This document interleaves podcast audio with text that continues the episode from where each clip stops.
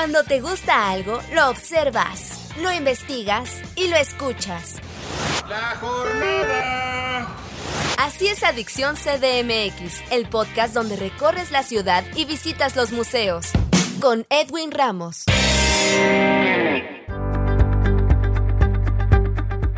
Hola amigos de Adicción CDMX, soy Edwin Ramos y en esta ocasión en entrevista nos acompaña Oscar García, vocalista de la agrupación de Lunáticos, con quien hablaremos sobre el cierre de la gira, el regreso de los Caballeros de Orión, de la que es director y que presentará en el Centro Nacional de las Artes. Oscar, bienvenido a estos micrófonos, ¿cómo estás? Hola, ¿qué tal, Tocayo, Edwin?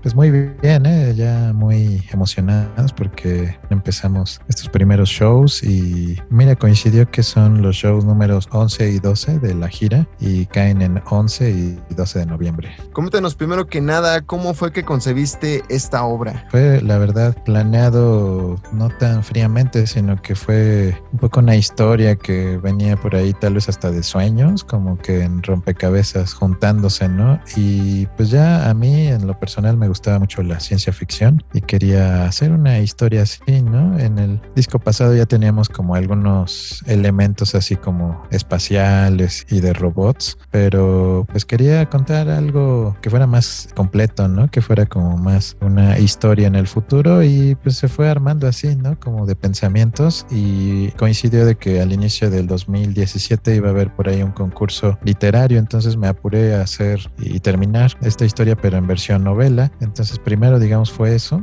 ya después vino la ilustración musical de que quería que esa historia tuviera o se pudiera a cantar también en canciones, ¿no? Entonces fueron 14 canciones, se hicieron primero estas canciones con la banda, se arreglaron, hicimos el disco que empezamos a estrenar en 2018, así como el regreso de los Caballeros de Orión volumen 1. Las primeras siete canciones se fueron estrenando una por una y ahorita ya estamos estrenando la número 14 con el final tal cual de la historia y con eso que nació así, simplemente como contar una historia, ahora es una rockópera. Oye, Oscar, y también coméntanos, justamente dices que es una historia de ficción, platícanos de qué va y cómo está conformada. La banda actualmente somos cinco integrantes y tenemos cinco invitados músicos. En el disco, por ejemplo, tenemos arreglos de cuerdas, saxofón, violín, cello, viola y tratamos de también invitar a otros amigos cantantes, incluso una rapera de Puebla también grabó en un tema. Combinamos como muchas cosas en las canciones y además esta rock opera se completó, se llama interdisciplinaria porque se completó con otros lenguajes como el baile, tenemos tres bailarinas y también tenemos un narrador que es el androide, ¿no? El protagonista de la historia también está presente ahí en el show y entre las canciones está como la narración grabada del androide y también proyecciones de video en vivo, se mezclan en vivo, entonces digamos que todos son estas otras expresiones que se juntan en el show además de la música. Invítanos cuándo y dónde podremos ser testigos de el regreso de los Caballeros de Orión. Los invitamos porque estos son los últimos shows, el 11 y 12 de noviembre en la Plaza de las Artes en el CENAR. Son también los shows número 11 y 12 de esta gira que fue pensada así. Bueno, es parte también de una beca del FONCA a la que aplicamos desde el 2018 y bueno, salió el resultado ya en la pandemia y tuvimos que atrasar un poco el estreno por las razones obvias, ¿no? De que estaba todo los recintos cerrados y afortunadamente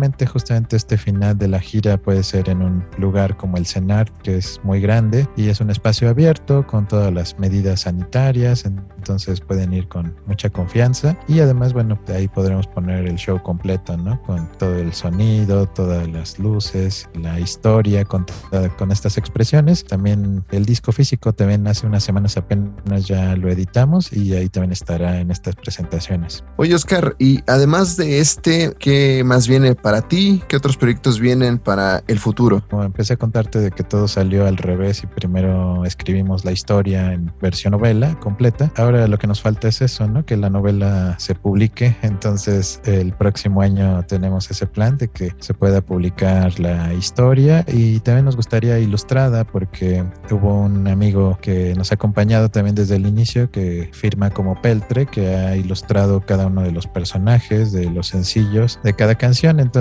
bueno, esperamos que sea una novela también gráfica y que podamos publicarla el próximo año. Y además, tal vez esta es la última presentación dentro de la beca, pero queremos rescatar todavía el show completo de la rock ópera para algunos festivales o algunas presentaciones especiales, ¿no? Durante 2022, aprovechando de que esperemos que la pandemia siga a la baja y que pueda haber eventos masivos, ¿no? Más grandes. Entonces también es el plan, ¿no? En 2022 por poder presentar también la rock ópera en algún otro espacio. Antes de presentarte en el CENART, ¿en qué otros recintos has mostrado este espectáculo? Esta gira eh, estuvimos primero en foros independientes y el inicio de la gira también pues fue así, ¿no? Con el cupo limitado, con el acceso restringido y poco a poco se fue abriendo. Eh, espacios como el foro Ágora, el foro Contigo América, el foro 37, el albergue del arte en septiembre estuvimos, que es un foro en Coyoacán abierto y también como que fue muy chistoso porque los anteriores eran espacios cerrados, ¿no? Estos foros independientes, el de Coyoacán fue el primero abierto y fue literalmente como un respiro, ¿no? Para nosotros el poder estar así como nuevamente al aire libre y el contacto más cerca con la gente. Somos creo que una banda así, como más de, del contacto con la gente, ¿no? Y en espacios, digamos así, abiertos. Entonces, ese también es un motivo, ¿no? Para que en el cenar hayamos planeado el final y alegremente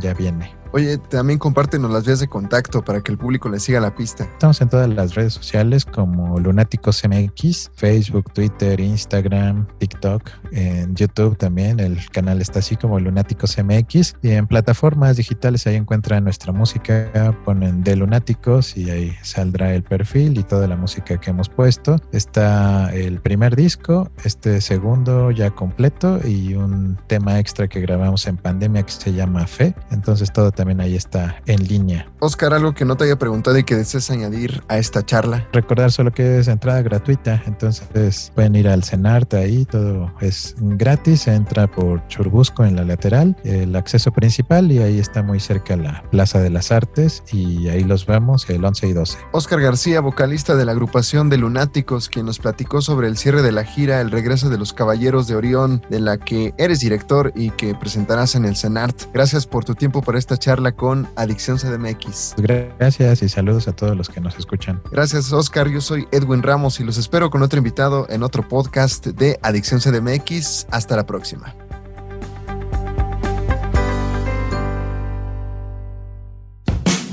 Cuando te gusta algo, lo observas, lo investigas y lo escuchas. La jornada. Ningún pasajero debe permanecer a bordo. Así es Adicción CDMX, el podcast donde recorres la ciudad y visitas los museos. Con Edwin Ramos.